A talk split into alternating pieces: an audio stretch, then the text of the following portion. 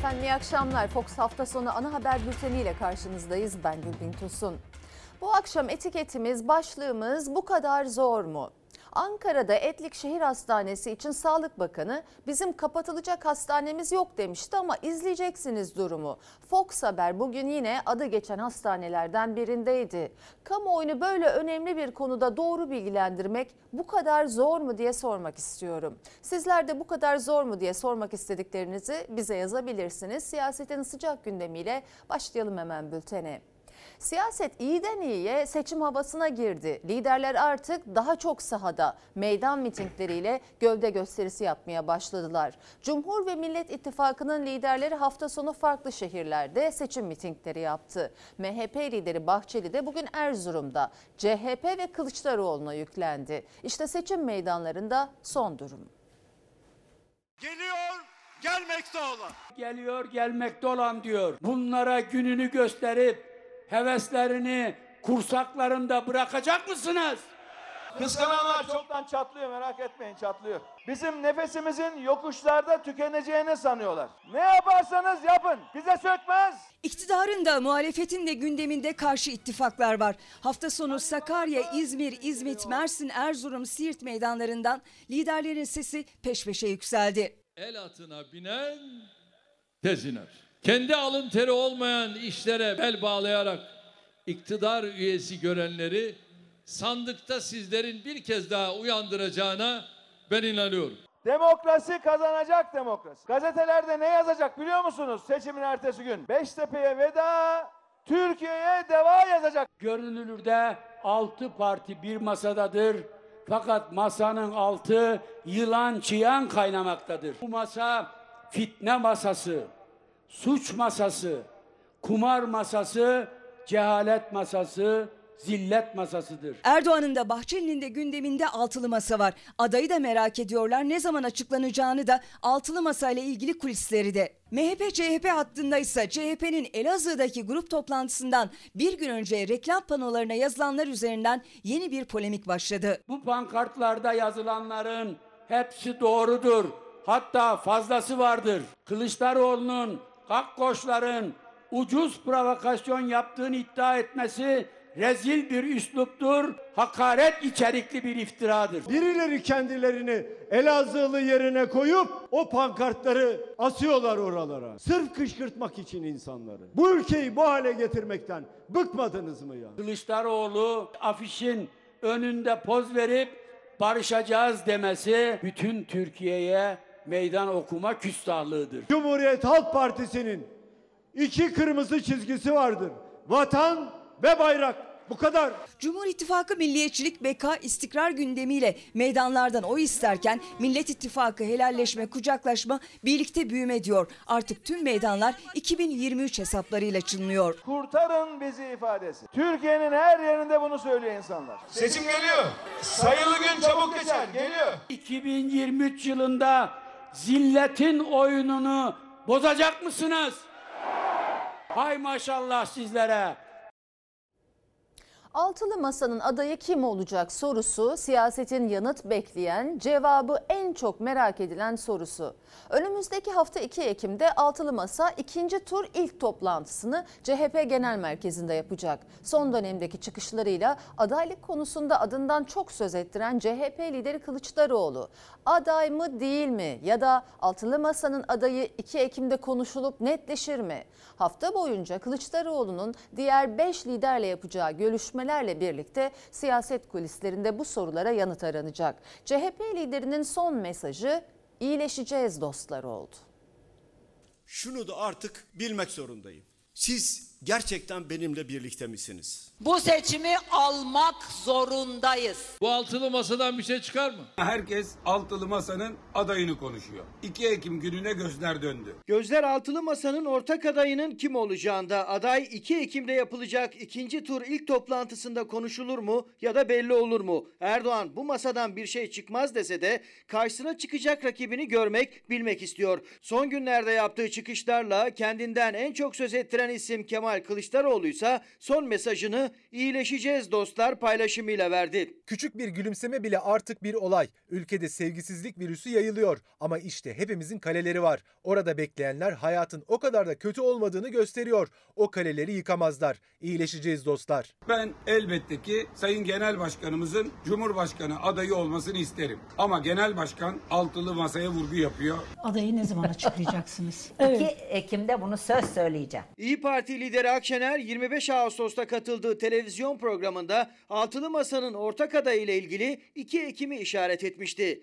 Toplantı CHP Genel Merkezi'nde Kılıçdaroğlu'nun ev sahipliğinde yapılacak. Ben saraylara merakta olan birisi değilim. Benim için vatandaşın evidir. Onun sofrasıdır. Birileri ülkeyi yönetmeyi, partisindeki hizipleri idare etmekle karıştırıyor. Bu seçim bu ucube sistemle yapılacak son seçimdir. Ya Süleymaniye'nin yıkılması ya da Süleymaniye'nin muhafaza edilmesi anlamına gelecek.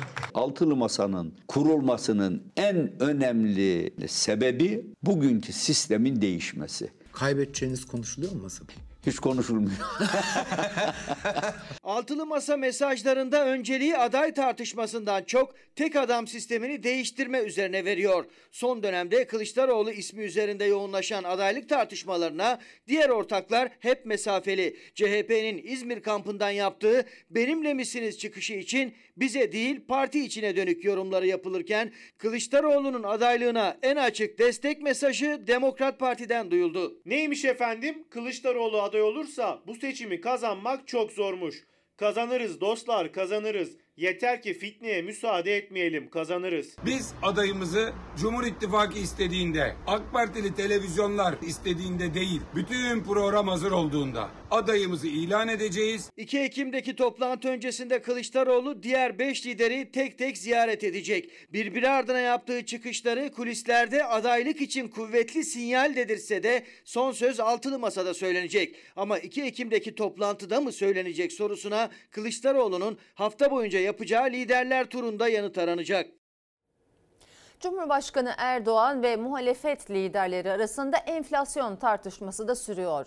Erdoğan enflasyonda düşüş için Şubat ayından sonrasını işaret ederken ekonomi politikalarını eleştiren Deva Partisi lideri Ali Babacan'a ise sen kimsin sözleriyle tepki gösterdi. Hiç arzu etmediğimiz seviyelere çıkan enflasyon meselesini de inşallah önümüzdeki Şubat ayından itibaren önce makul düzeylere indireceğiz. Sonraki yıllarda da enflasyonu olması gerektiği gibi tek haneli rakamlara düşürmekte kararlıyız. Biz geçmişte bunu yaptık mı? Biz yaptık. Tam 4 yıldır bu ülkeyi tek imzayla yöneten siz değil misiniz? Madem keramet imzada şöyle bir imza atın da şu enflasyonu bir düşürüverin diyorum. Ağzıyla kuş tutsa yapamaz. Rüyasında görecek olmayacak. Enflasyon ateşi siyaseti de yaktı. Erdoğan ve eski yol arkadaşları enflasyonu geçmişte kim tek haneye düşürdü polemiğinde karşı karşıya. Erdoğan daha önce yaptık yine yaparız derken aynı şekilde Ali Babacan da ben yaptım dedi. Erdoğan'a imza resti çekti. Faizi nereye indirdik? 4,6'ya indirdik. Enflasyon 6,2'ye geldi. Bunu biz başardık. Birileri değil. Ha şimdi bu neticenin üzerinden kendine paye çıkarmaya çalışanlar yok değil var. Ya sen kimsin? İmzayı atan kim? Sen kim? Sen kimsin ya? Senin İrab'da mahallin bile yok. Daha önce yaptık, daha iyisini yapacağız inşallah. Bakın mütevazi olmayacağım. Ben bu ülkede iki tane büyük ekonomik krizi çözen ekibin başında oldum. Biz boşa konuşmuyoruz. Aynesi iştir kişinin lafa bakılmaz. Buyursunlar çözsünler. Ali Babacan AK Parti hükümetlerindeki bakanlık dönemini hatırlatarak ben ve ekibim enflasyonu tek haneye düşürdük derken Erdoğan başbakan bendim imzam olmadan sen ne yapabilirdin dedi. Benim için ne dedi? Başbakan bu işe olur vermeden sen ne yapabilirsin ya? Çıkıp televizyon ekranlarında ben yaptım. Ben ekonomi bakanıydım. Peki ya bu işin başı kim? Şöyle bir fiyakalı imza atın da şu hayat pahalılığını bitiriverin bakalım. Sen ne zaman konuşsa öfke, hakaret. Sıkıştı çünkü sıkıştı. Kaybediyor bunu da görüyor. Erdoğan İstanbul'dan yüklendi. Ali Babacan Siirt'ten karşılık verdi. İkilinin ekonomi düellosunda tansiyon hep yüksek. Polemiklerin sıcağında çalışanlar uzun zamandır gelir vergisi dilimlerinde düzenleme beklerken Erdoğan İTO'daki konuşmasında işverenlere yeni vergi istisnası kalemleri ekledi. Ekonomi üzerinden Erdoğan ve CHP hattı da sıcak. Ben beşli çetelerin adamı değilim. Lordların, baronların adamı değilim. Ben sizin yanınızdayım. Alın teri dökenlerin yanındayım. Ben şimdi helikopterden gelirken o yolları gördüm. Araçlar, otomobiller, otobüsler, kamyonlar, tırlar, evelallah. Tıklım tıklım yollar dolu. Ekonomik canlılığı gösteriyor. Ama gözü olan görür. Dili olan hakkı konuşur. Kulağı olan da duyar. Bunlarda hiçbiri yok. Fakirin ezildiği, varlıklara da büyük kaynakların aktarıldığı bir neoliberal düzeni asla kabul etmiyorum. Altta kalan ezilsin, üstte kalan zenginleşsin. Olmaz efendim, olmaz. Kılıçdaroğlu'nun gelir adaletsizliğine vurgu yaptığı muhalefetin ekonomi kötü, açlık, yoksulluk, geçim sıkıntısı var eleştirilerinin her geçen gün arttığı dönemde Cumhurbaşkanı Erdoğan helikopterden baktım arabalar, otobüsler tıklım tıklım yollarda. Hani ekonomi çökmüştü diye çıkıştı. Şunu anlayamıyorum ben. İktidara göre ekonomik sıkıntı, hayat pahalılığı var mı yok mu? Bizzat Cumhurbaşkanı Mart ayında vatandaşlarımızın en önemli sıkıntı ve şikayetinin hayat pahalılığı olduğunu biliyoruz dedi. Nisan ayında Bakan Nebati zorluklar var, sıkıntılar var, enflasyonu görüyoruz dedi. Sürekli enflasyonu düşürecekleri bir tarih veriyor. O da bir tür tutmuyor ama Cumhurbaşkanı yine daha geçen ay ya yanlış hatırlamıyorsam geçen haftada en büyük sıkıntımız hayat pahalılığı şeklinde e, ifadeler kullandı. İnternetten bakabilirsiniz. Hükümet karar versin artık. Kabul ediyor musunuz sorunları yoksa işler gayet yolunda mı? Sayın seyirciler 11 yıldır tartışması bitmeyen Kanal İstanbul projesi için henüz somut bir çalışma yok ama şimdiden maliyetinin arttığını duyurdu Ulaştırma Bakanı. Adil Kara İsmailoğlu ilk hesaplamalardan biraz daha fazla diyerek 5 milyar dolarlık bir yanılma payı olduğunu söyledi. 5 milyar doların karşılığı ise neredeyse 100 milyar liraya denk geliyor. Bunlara rağmen Kanal İstanbul'u da yapacağız. Yapacağız. İnadına yapacağız. Maliyet ilk baştaki hesaplamalardan biraz daha fazla. 15 milyar dolar olarak hesaplamıştık. 20 milyar doları bulacak. Bakana göre 5 milyar dolar birazcık bir rakam. Oysa tam %33 artmış rakam. Bu kadar ciddiyetsizlik olmaz. Ulaştırma Bakanı Adil Kara İsmailoğlu yıllardır tartışılan henüz tek köprüsünün temeli atılan Kanal İstanbul projesinde maliyetin şimdiden arttığını söyledi. 15 milyar dolar değil 20 milyar dolara çıktı maliyet. Aradaki 5 milyar dolarlık o farkın Türk lirası karşılığı 92 milyar lira. Hani 1-2 milyar dolar alabilmek için Putin'in kapısında bekliyorsunuz ya. Hani 50 milyon dolar için tank palet fabrikasını Katarlara peşkeş çektiniz ya. 5 milyar dolardan bahsediyorsun. Dalga geçiyorsunuz. Milletle alay mı ediyorsunuz siz? Ne dediğinizin farkında mısınız? Sadece İSKİ'nin 2 yıl önce hesapladığı maliyetlere göre 24 milyar maliyeti var. Yine sadece harfiyat ve beton maliyeti 253 milyarı buluyor. Bu rakamlar 2 yıl önce ÇED raporlarından ortaya çıkan rakamlar. 2 yıl önceki dolar değerinden bugüne dönersek bile çok ciddi dolar değerleri var. Kanal İstanbul'un 11. yılı. Proje nerede? Proje ortada yok. 11 yıldır arada sırada bizim önümüze konan bir Kanal İstanbul projesi var. Bu projenin rasyonelliğine inanan tek bir finansman yok, tek bir finans kaynağı yok.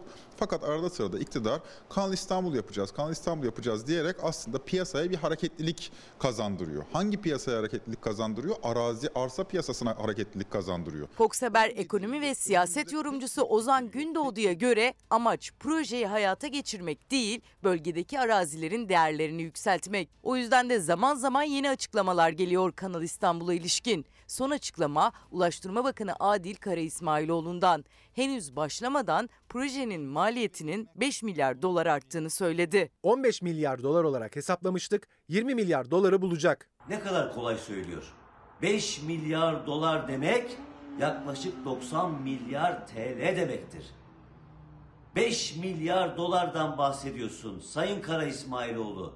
5 kuruştan değil. Hiç kimse 5 kuruş para ayırmaya kalkmasın. Söke söke sizden bu paraları alırlar. Seçime 9-10 ay varken, iktidar değişme bu kadar gündemdeyken 20 milyar dolarlık bir projeye girişmek için finansman aramanız lazım.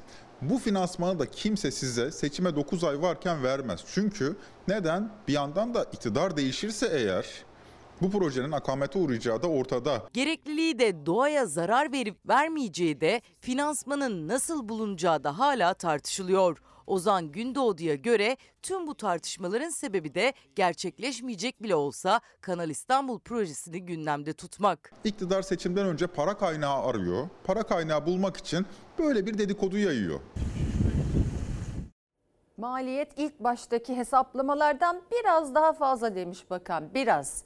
Yani o biraz 5 milyar dolar. 92 milyar Türk lirası.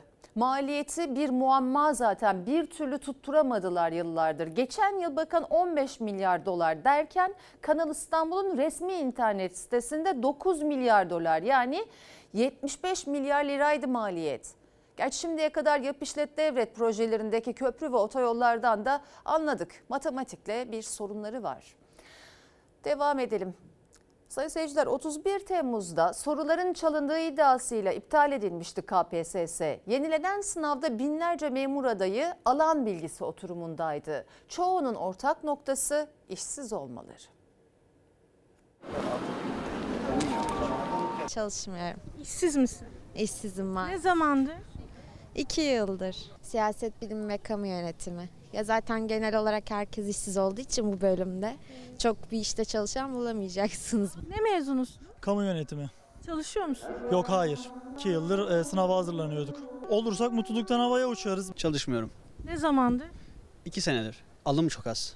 Ve çok seçici olduğu için herkes işsiz kalıyor yani. Mezun olan arkadaşlarımın da çoğu ya iş arıyor ya da kendi bölümleriyle ilgili iş yapmıyorlar. Birçoğu en az iki yıldır işsiz. Birçoğuysa işsiz kalmamak için kendi mesleği dışında çalışıyor. Beş gençten birinin işsiz olduğu Türkiye'de memur adayları KPSS'nin son oturumu olan alan bilgisi sınavında ter döktü. Gelecek kaygısı var ama yapacak bir şey yok yani. İşsizliğin giderek büyüdüğü Türkiye'de devlet kapısından içeri girebilmek, memur olabilmek için KPSS'nin son oturumunda ter döküyor adaylar. Sınav merkezlerinden biri de İstanbul Üniversitesi'nin Beyazıt kampüsü. Adaylar içerideyken aileleri de dışarıda heyecanla onları bekliyor. Memur tabii ki güvenceli bir iş. Ama devlet kapısı iyi bir iş. Ne zamandır işsizsiniz? Yeni mezun oldum. O yüzden şu an yani yeni sınava girdim. İnşallah beklediğim gibi gelir. Özel sektördeki şartlar biraz daha kötü. Son yaşanan olaylardan sonra geleceğe ka- karşı bir kaygımız e, nüksediyor. Çalışıyor musunuz bir yerde? Şu an zaten iş imkanı olarak çalıştığımız işlerde asgari ücret olduğu için çalışmaya çok fırsatımız olmuyor. Asgari ücret teklif edilen üniversite mezunlarının gelecek kaygıları büyük. Bu zorlu süreçte en güvenceli işse memurluk. Ancak 31 Temmuz'da soruların çalındığı iddiasıyla KPSS iptal edildi. Yeniden gerçekleştirildi. İnsanın psikolojisini etkiliyor. Bir şeyler bekliyorsunuz, iptal oluyor. Yapacak bir şey yok. Ee, Ülkenin şartları diyelim. Şüphelerim var, şahibelerim var son yaşanan gelişmelerden dolayı. Yani giriyoruz ama bilmiyorum. Ne mezunusun? İktisat mezunuyum. Kamuyu daha yararlı görüyorum. KPSS zaten zor bir süreç. Sonuçlarımız iyi de gelse çok atanma açısından olacağını zannetmiyorum. Sınavı kazansalar da birçok aday için mülakat ve atama süreci başlıyor. Gençler memuriyet kadrolarına liyakatli atama yapılmasını istiyor. Bir referansınızın aslında sağlam olması gerekiyor bir kamu idarelerine girebilmek için. Aytaç Bey demiş ki koltuk sevdasından vazgeçmek bu kadar zor mu? Yüksek enflasyonu ezdirmek pahasına halkına acımayan hükümetin bu ekonomi politikasından vazgeçmesi bu kadar zor mu? Devam ediyoruz haberle. İran'da Mahsa Amini'nin ölümünün ardından başlayan protestolar 9. günü doldurdu. Ülkenin dört bir yanında olaylar sürerken polisin göstericilere orantısız şiddeti kameralara yansıdı.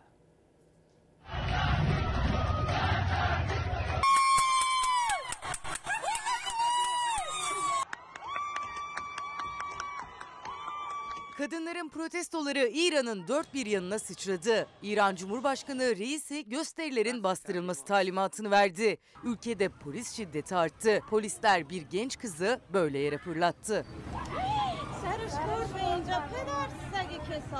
İran'da Masa Amini'nin ahlak polisi tarafından gözaltına alınıp öldürülmesiyle başlayan rejim karşıtı gösteriler hız kesmedi.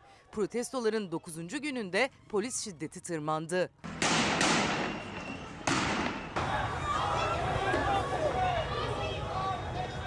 Şiraz şehrindeki protestolarda polis başörtüsü takmayan bir kadını gözaltına almaya çalışıyordu. Arkadaşları gözaltıyı engellemek için ona sarıldı. Bu sırada bir polis kendilerine engel olan genç kızı sırt çantasından tuttu, hızla çekerek yere fırlattı.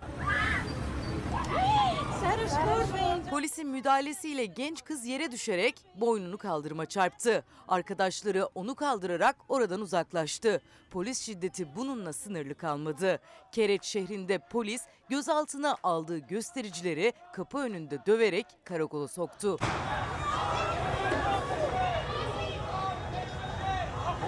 Polis birçok noktada evleri dolaşarak gözaltılar yaptı. Mazenderan savcılığı şehirde 450 kişinin gözaltına alındığını duyurdu. Olaylarda Besiç milisleri de dahil can kayıpları 41'e yükseldi. İnsan hakları örgütleri de 54 kişinin hayatını kaybettiğini öne sürdü. Ülkede yaşanan internet kısıtlamalarına karşı Elon Musk harekete geçti. Musk, ülkede uydu internet sistemi Starlink'i devreye soktu.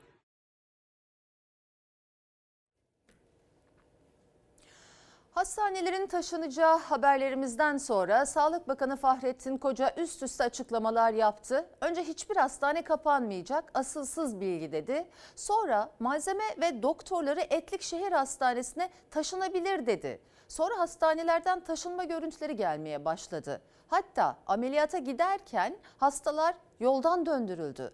Bakan Koca'nın dediğinin aksine bugün de hastanelerde taşınma işlemleri devam etti. Taşınıyoruz diye de acil servislerden hayati riski olmayan hastalar geri çevrildi.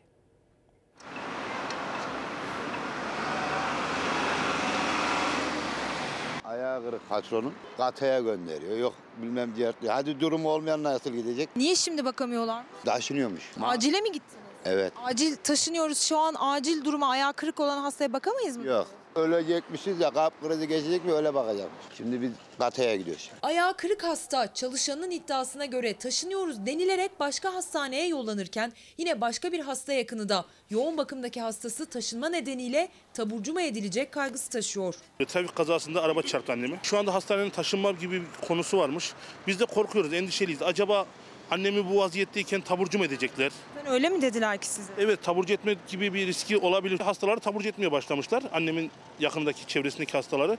Anneme de bir taburculuk olursa biz nasıl bu kadına bakacağız? Hayat tehlikesi olduğu halde onu düşünüyoruz. Taşınıyoruz diye taburcu mu etmeye başlamışlar hastaları? Evet. Yoğun bakımda mı? Yoğun bakım ünitesinde kendisi. Burası Sağlık Bakanı Koca'nın kapanacağı iddiası asılsızdır dediği hastanelerden Dış Kapı Yıldırım Beyazıt Eğitim ve Araştırma Hastanesi. İddiaya göre de binalarının önündeki kamyonlara göre de taşınma işlemi başladı bile. Dış Kapı Eğitim Araştırma Hastanesi'nin bazı birimlerinde de taşınma başladı. Örneğin şu anda kan bankası ve patoloji bölümünün önünde bir kamyon var. İddiaya göre ameliyat malzemeleri o kamyona yükleniyor ve Etlik Şehir Hastanesi'ne doğru yola çıkacak. Ameliyat için size tarih verip de burada edeceğiz dediler mi? Hayır yok tarih belli değil. Şehir hastanesine taşınacağı söyleniyor.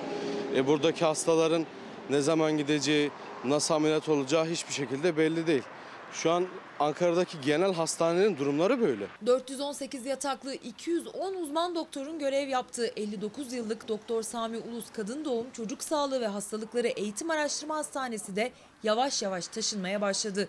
Küçük araçlarla büro malzemeleri götürüldü Etlikşehir Hastanesi'ne. Bazılarının iddia ettiği gibi onkoloji hastanemiz kapanıyor gibi bir takım algılara inanmayalım. Bakan Koca diğer hastaneler için de taşınmayacak kapanmayacak demişti ama gerekirse malzeme ve insan kaynağını taşırız notuyla. Sağlık Hizmetleri Genel Müdürlüğü'nün resmi yazısında Etlikşehir Hastanesi'ne taşınacak ve statüsü değişecek hastaneler listesinde bir tek Ankara Onkoloji'nin adı yok. Türkiye'nin tek onkoloji hastanesine ne olacak belirsiz. Hangi doktorun kalıp hangi doktorun kalmayacağı belli değil. Sadece tıbbi onkolojinin doktorumuzun kalabileceğini söylendi ama çoğu personeli değişiyor. 600 yataklı Ankara Onkoloji Hastanesi'ne yürüme mesafesinde 350 yatak kapasitesiyle ücretsiz hizmet veren Ankara Büyükşehir ve Yeni Mahalle Belediyelerinin misafirhaneleri var. Aksaray'dan 17 yaşındaki torunu için gelen Bayram Ali Şener bu imkanın onlar için ne kadar hayati önemde olduğunu anlattı. Burada çocuğum 6 ayda tedavi görüyor. Dik nakli oldu. Zaten biz bakıyoruz bunlara. Anne baba yok. Ben imkanım yok. Ben bir emekli maaşına. Bura olmasaydı ben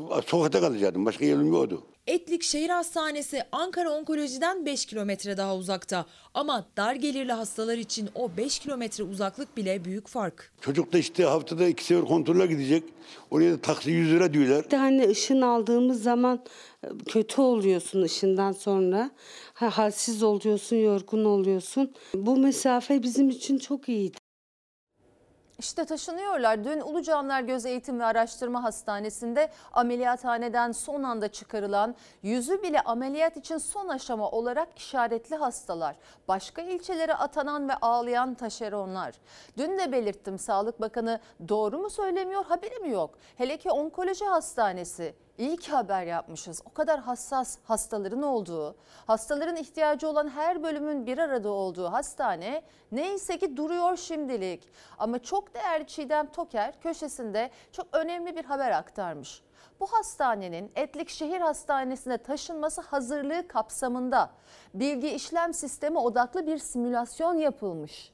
Kanser hastalarının sevki, tetkikler, ameliyata gönderilmesine ilişkin gerekli birçok işlemin testi sırasında da sorunlar ortaya çıkmış. Ve haliyle soruyor Çiğdem Toker yazısında. Onkoloji hastanesi kapanmayacaksa bu simülasyon neden yapıldı?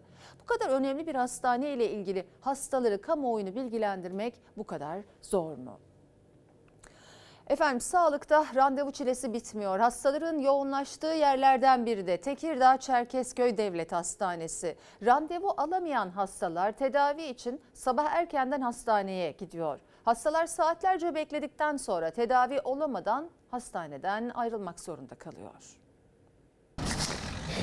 Hiç randevu alamıyorum hiç. Görsün devlet benim halimi. Param yok gitmeye özele geleyim kapıdan geri dönüyorum. Neyiniz var kollarınızda?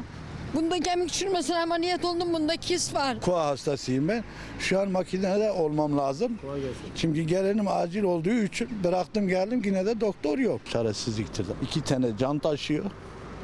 Geliyorsun boyunu büküp duruyorsun. Kimi muayene olamadığı için gözyaşı döküyor, kimi yakını için kendi tedavisini bırakıyor ama randevu olmadığı için tedavi olamadan hastaneden ayrılıyor. Hemen hemen her devlet hastanesinde olduğu gibi Tekirdağ'daki Çerkezköy Devlet Hastanesi'nde de randevu çilesi yaşıyor hastalar. Ben gece vardiyasından sabaha kadar randevu arıyorum. Randevu sıra bulamıyoruz. Randevusuz geldim galiba gene sıra bulamayacağım. Geri gideceğim. Randevu düşmüyor, vermiyorlar. Saatlerimiz 7.30'u gösteriyor. Çerkezköy Devlet Hastanesi'nde hasta yoğunluğu başladı bile. Sistem üzerinden randevu alamayan hastalar sabahın erken saatlerinde tedavi olurum umuduyla poliklinikleri dolduruyor. Ayağıma su verecekler. Peki. Saatlerimiz şu anda 8.30. Gelen hasta yoğunluğu kadar şu anda çıkan hasta yoğunluğu da başladı. Randevu alamayan hastalar kayıt olarak tedavi olmaya çalıştı ama o da olmayınca hastaneden ayrılmak zorunda kaldılar. Sıra yok dediler. Geri döneyim mecbur. Randevu alabilecek misiniz? Yok ben nerede alacaksın alamıyorum ki. Gelinle çıktınız.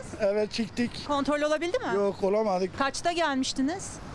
Altı buçukta. Hiçbir şekilde sıra alamadık. Tek bir doktor bakıyor. Şimdi eve dönüyoruz.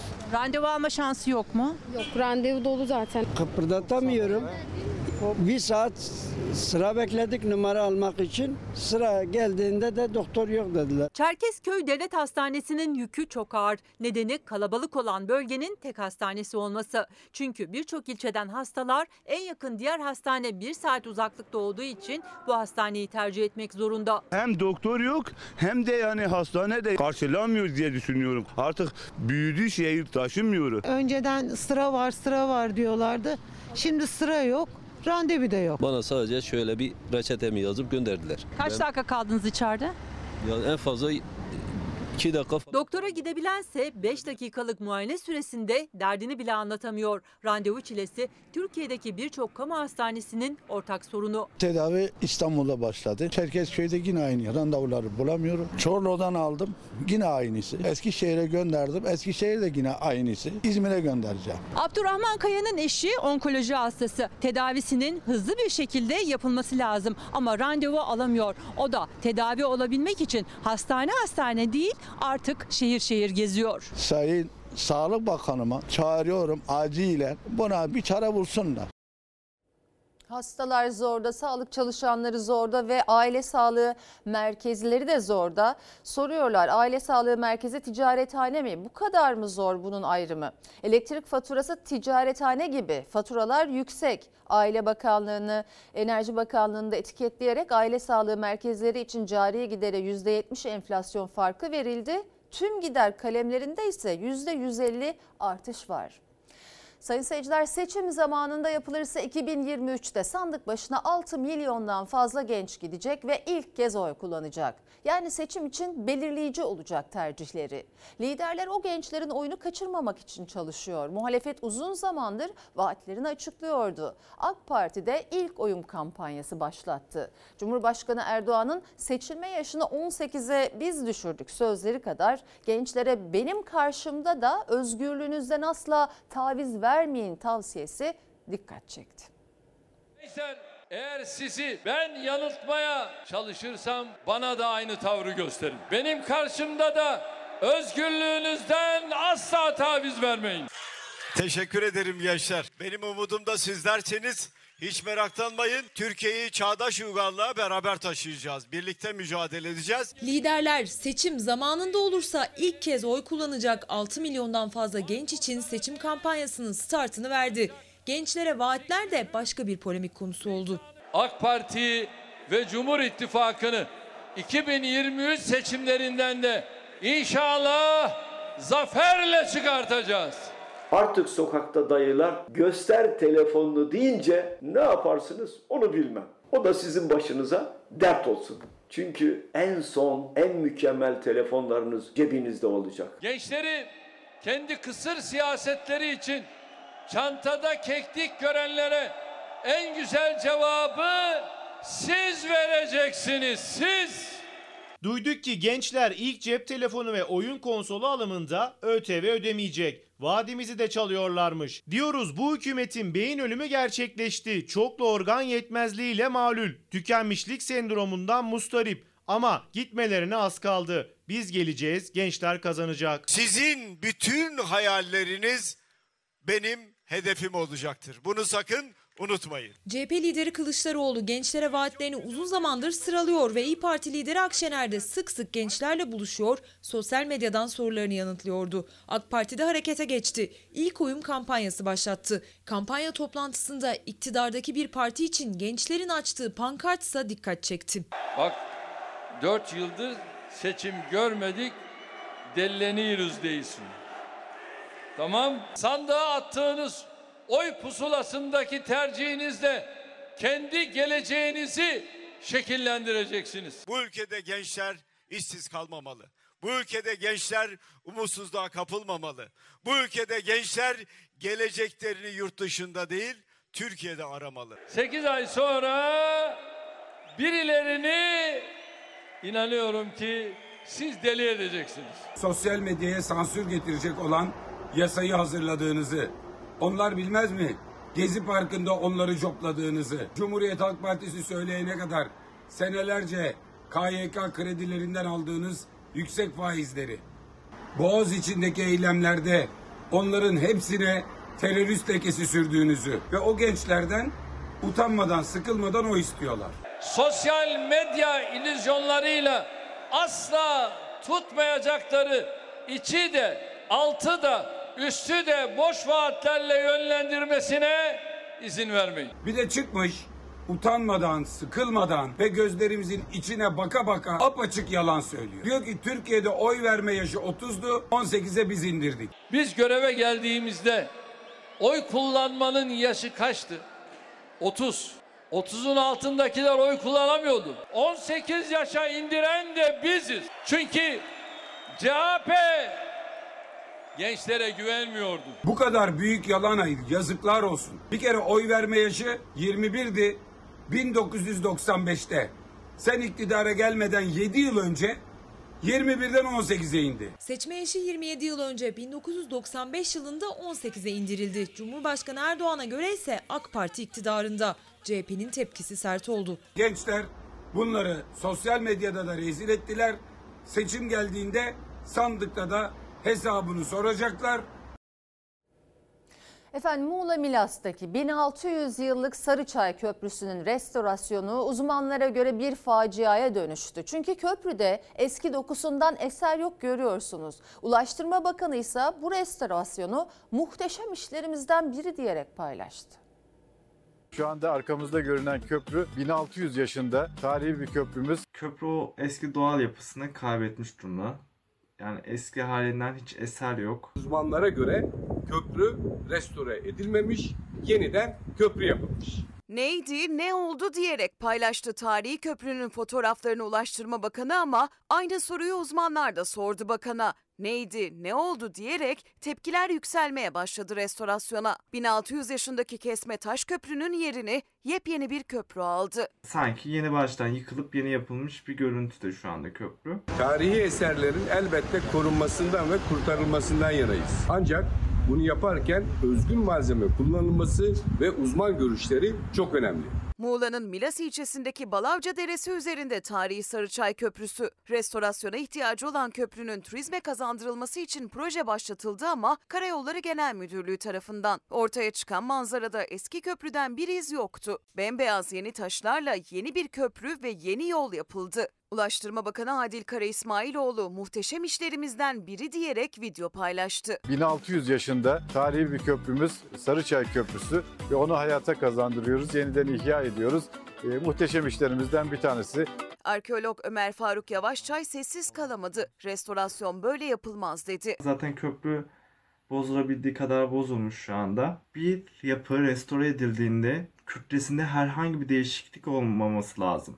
Ama biz eski fotoğrafları ve yeni fotoğraflarına baktığımız vakitte kütlesi tamamen değişmiş yapının. Eğer bir yapıya bir ekleme yapılacaksa onun hem geleneksel boyutu olsun hem çevresiyle bağlantısı olsun buna herhangi bir şekilde zarar gelmemesi lazım. Ama bakıyoruz ki yapının hemen arkasında bir yol yapılmış. Bu yolun oraya yapılması da yanlış. Uzmanların yorumları sosyal medyadan yükselen sesler tarihi köprünün yok olduğu yönünde. Muhalefette sorularını sıraladı. O sorulara yanıt bekleniyor. Tarihi dokunun restore edilebilmesi için kurul onayı var mıdır? Kurul görüşü dikkate alınmış mıdır? Projeye uygun denetim yapılmış mıdır? Kırmızı et fiyatları artarken besici kar edememekten yakınıyor. Karamanlı besici kendi derdini anlatırken tüketicinin alamamasına üzüldü. Tüketici ise alamadığını anlatırken besicileri anmadan edemedi. Biz kesime gidiyoruz. Bizden kesiyorlar 80 liraya. Vatandaş kasaptan alıyor. Eti 200 bin liraya vardı neredeyse. Ya buradaki yani fark nereden geliyor? Yetiştiren para kazanamıyor. Et diyecek olan da ucuza et diyemiyor. Aynen. E buradaki nereye gidiyor o zaman? Yani artık gramlarla almaya başladık biz de. Günlük yemekte ne kadar pişiyorsa o kadarını gelip kasaptan alıyoruz. Ha, keşke bu paralar besicinin cebine gitse de besici çok daha rahat hareket edip daha fazla üretilse ve fiyatlar daha da düşse. Ne üretici kazanıyor ne tüketici alabiliyor. Eti pahalıya üretip kar etmeden satan Karamanlı besici isyan etti. Büyük şehirlerde tüketici de fahiş fiyatlardan şikayetçi. Kıyma ve kuşbaşı 200 liraya dayandı. Kuzu pirzola ise 300 liraya. Bakalım şurada 280 lira pirzola. 300 de daha başka şeylerde daha pahalı oluyor. 50 liralık, 40 liralık öyle kıyma falan alıyoruz. Yani pirzola yok dana guaj, sırt mırt kaburga falan yok yani kimsenin hayatında. Kasaplardan tercih ediyoruz ama bazen zincir marketlerden hani hangisi uygunsa oradan almaya çalışıyoruz. Bir buçuk yıl falan oldu İstanbul'a geleli. Zincir marketlerde 40 lira ile 65 lira arasında değişiyordu. %300'lük bir artışla şu anda 200 liraya dayandı. Tüketici az da olsa uygun fiyatlı et tüketebilmenin yollarını ararken besici en ucuz yemi bile kullansa zarar ediyor. Karamanlı besici Hasan Işık bir kuzunun en ucuz yemlerle sadece beslenme maliyetinin 1050 lira olduğunu anlattı. Kendi kar etmiyorken tüketiciye pahalıya ulaşmasından da şikayetçi. Daha fazla üretmek için desteği yok. Üreticiye, çiftçiye destek verilmediği süre ülke biter. Kırmızı eti kurbanda dolaba koyduğumuz kadarıyla bittiği zaman çok ihtiyaç olmadan almıyoruz. Kırmızı ete de bayılırım, çok severim. Bol bol yiyor musunuz diye sorarsan yiyemiyoruz yani. Kurban eti bitince misafir falan geldiği zaman şimdi yalan yok alıyoruz ama yarım kilo 750 gramı geçmiyor. 2 kilo alan bir kiloya düştü. Yarım kilo alan 250 grama düştü. Sadece üretici ve tüketici değil, kasaplar da alım gücü düştüğü için dertli. Çünkü eskisi gibi et satamıyorlar. Şu ana kadar yine bir 40 kilo falan satmıştır yani. Yani yeterli değil aslında 40 kilo. Günlük 100 kilo satmam lazım ki ben rahat dönebileyim yani. Eşim mide kanama geçirdi. Kasaplara çıkmıştım dalak için. Şimdi kasaba diğer kasaba gideceğim. Sağlık sebepleriyle et almanız gerekiyor. Tabii yemesi lazım. Eşimin kan çok kan kaybetti. Onu doktorlar tavsiye etti. Taze olacak diyorlar. Ağız tadıyla sofraya et koymaktan vazgeçti tüketici. En azından sağlık ihtiyacı olanlar için almaya çalışıyorlar ama yanına yaklaşamıyorlar. En son aldığım 750 gram. Yani annem rahatsız böyle canı bir şeyler çekiyor. Et yemesi gerektiğini söylüyor. Tabii. E- Et yemek zorundayız. Çok çok tavuğu aşmıyor yani bizde. Bundan bir 18 sene önce falan biz haftada iki defa et yiyorduk. Ama şimdi yok. Köfte yapıyorum. Galeta ununu koyuyoruz. Hadi biraz fazla olsun diye. Üretmeden bir şeyi tüketmek çok zor. Cebinde başkasının parasını harcayan asla özgürlükten bahsedemez. Yani samanın bile yurt dışından geldiği bir ülkede bu rakamları biz daha çok uzun uzun uzun zamanlarda konuşacağız. Balık tezgahlarında palamut zamanı. Denizden de bol bol çıkıyor ama buna rağmen fiyatı hala cep yakıyor. Vay vay vay vay bir tane bir kilo palamut balığı. Çok bol, çok taze, çok güzel bir balıklar var. Fiyatlar biraz daha düşük olsa daha iyi olur. Karadeniz'de bayağı bol diyorlar ama biraz daha yansısa. Bolluk var da 80 lira. Denizde palamut bolluğu var. En bol, en güzel, en yenilesi zamanında ancak fiyatı hala çok yüksek. Tanesi 70-80 lira. Bu sene palamutta büyük bir bolluk var. İlk çıktığında e, 100 liraya falan ilk girişi 100 liradan yaptı. Şu an işte 80, 70. Palamutun şu andaki fiyatı iri balık 900-950 gramlık balıklar 70 lira. Balık tezgahlarında özellikle de palamut bollaştı. Şu sıralar tam da mevsimi ancak fiyatları tüketiciyi zorluyor. Bir tanesi yaklaşık 1 kilogram geliyor. Fiyatı ise 80 lira. 5 kişilik bir aile iki tane büyük palamut aldığı zaman 150 liraya bol bol balık yer. Normalde 10 lira 20 liraya falan düşmesi lazım tanesi. Hamsinin kilosu 80 lira, mezgit 120 lira, deniz zevreği, deniz çuprası var 150 lira. Bu sene çok pahalı, çok zorluyor. Ama çocuklar istiyor alıyoruz. Bir hamsi alıyorum başka öyle gerisini alamıyoruz zaten. Gerisi Fiyatları- pahalı geliyor. İstavrit bile 70 lira bak. Sadece palamut değil tüm balıklar pahalı. Geçen sene biraz daha düşüktü. Geçen sene 40 liradan açılış yaptık hamsiyi. 100 liraydı 80'e düştü. Ama şu var ki palamutun bolluğu diğer balıklara yaramıyor. Palamut çok yırtıcı bir e, balık olduğu için istavriti hamsi yediği için bunlar yüzeye çıkmıyorlar fazla. Palamut çok oldukça diğer balıklar olmuyor. Palamutun bolluğu diğer balıkların fiyatını yükseltiyor. Örneğin tezgahtaki en uygun fiyatlı balık istavrit ve hamsi fiyatları 75-80 lira aralığında. Geçen yılki fiyatı ise 40 liraydı. Fiyatlar devamlı yukarı doğru gidiyor. Herkes alamaz. Bizler emekliyiz. Haliyle herkes biraz daha ucuzunu, biraz daha iyisini bekliyor. Tamam. O, o insanlar da haklı. Denize çıkıyorlar bu havalarda. Bu balığı yakalamak için emek sarf ediyorlar. Ama bizim için çok fazla. Ne kadar bol olursa olsun maliyeti yüksek balığın. Başta da mazot çok pahalı. Tüketici geçen yılki fiyatları arıyor tezgahta. Kimi de eli boş dönüyor balık pazarından. Ben emekliyim. Otobüste çalışıyorum. Şu, şey, tur otobüsünde çalışıyorum. Fiyatı aslında arkalı. Şimdi ben 70 lira bir balığa verip de o 70 lira onun yanında şey olacak 140 lira. Pahalı gelir bize. 5 tane balık almamız lazım. Adam başı birer tane palamut almamız lazım. Tabii biraz daha uygun olsa alıp yerdik yani. Pahalı da bütçemize göre pahalı. Bu pahalılıkta ya herkes sofrasına balık koyamıyor yani. 10 liraya bile balık alamayacak insanlar var. Sevilen müzik grubu Zakkum, SMA hastası Yasmin Elif için 30 Eylül'de Adana'da konser verecek. Tüm gelir Adanalı çocuğumuzun kampanyasına bağışlanacak. Gece yarılarını benden Al çıkmaz sokaklarını Merhabalar. Merhaba. Biz Zapkom. 30 Eylül Cuma akşamı Adana'da olacağız arkadaşlar. Mimar Sinan Açık Hava Tiyatrosu'nda saat 8'de şarkılarımızı Yasmin Elif için söyleyeceğiz. Sevilen müzik grubu Zakkum bu kez şarkılarını SMA hastası Yasmin Elif için söyleyecek. 30 Eylül'de Adana'da sahneye çıkacak. Konserden elde edilecek gelirin tamamı gen tedavisi için başlatılan yardım kampanyasına aktarılacak. Araba aldı düdüğüne bastım düt düt düt. Bir yaşına girdi SMA hastası Yasmin Elif. 2 aylıkken SMA tip 1 teşhisi konuldu. Bağlı olduğu 8 cihazla hayata tutunuyor. Ağız yoluyla beslenemediği için burnundan besleniyor. Zakkum'a ulaştık dosyalarımızla birlikte e, taleplerimizi ilettik. Çok şükür e, bizleri geri çevirmediler. Bir bilet bir nefes dedik. Bütün herkesi konserimize bekliyoruz. Adana'nın Sarıçam ilçesinde yaşayan Salman ailesi bebeklerini Nisan ayında İstanbul'a tedavi için götürdü. Dönerken içinde bulunduğu bu ambulans kontrolden çıkarak devrildi. Kaza sırasında cihazlardan ayrılan Yasmin Elif nefessiz kalınca bir ay yoğun bakımda yaşam mücadelesi verdi. Bu bir yıllık ömründe girdiği 7. yoğun bakımdan biriydi. Annem bana araba aldı düdüğüne bastım düt düt düt. SMA hastası Yasmin Elif'in yurt dışındaki gen tedavisi için 2 milyon dolara yakın paraya ihtiyacı var. Çünkü ailelerin tüm mücadelesine rağmen SGK hala gen tedavisini karşılamıyor. Aile bu miktara kendi çabasıyla kuruş kuruş ulaşmaya çalışıyor. 10 aydır süren valilik onaylı kampanyada ise gerekli miktarın sadece %36'sı toplandı. Hayat mücadelesinde zamanla yarışan Yasmin Elif için devreye müzik grubu Zakkum girdi. Biz çok heyecanlıyız. 30 Eylül Cuma akşamı Yasmin Elif için sahnede olacağımız için çok heyecanlıyız. Bir Adanalı olarak herkesi oraya bekliyorum. Zakkum 30 Eylül Cuma günü Mimar Sinan Açık Hava Tiyatrosu'nda sevenleriyle buluşacak. Konserin bilet ücreti 100 lira. Tüm gelir Yasmin Elif'in kampanyasına bağışlanacak. Uzaklarda olsanız da, farklı şehirlerde olsanız da Yasmin Elif'in yanında olduğunuzu hissettirmek istiyorsanız bilet almanız yeterli. Çok özel bir gece olacak. Uzaktan alacağınız her bilet gelemeseniz bile Yasmin Elif'in ömrüne ömür katacak. Şimdi ara zamanı.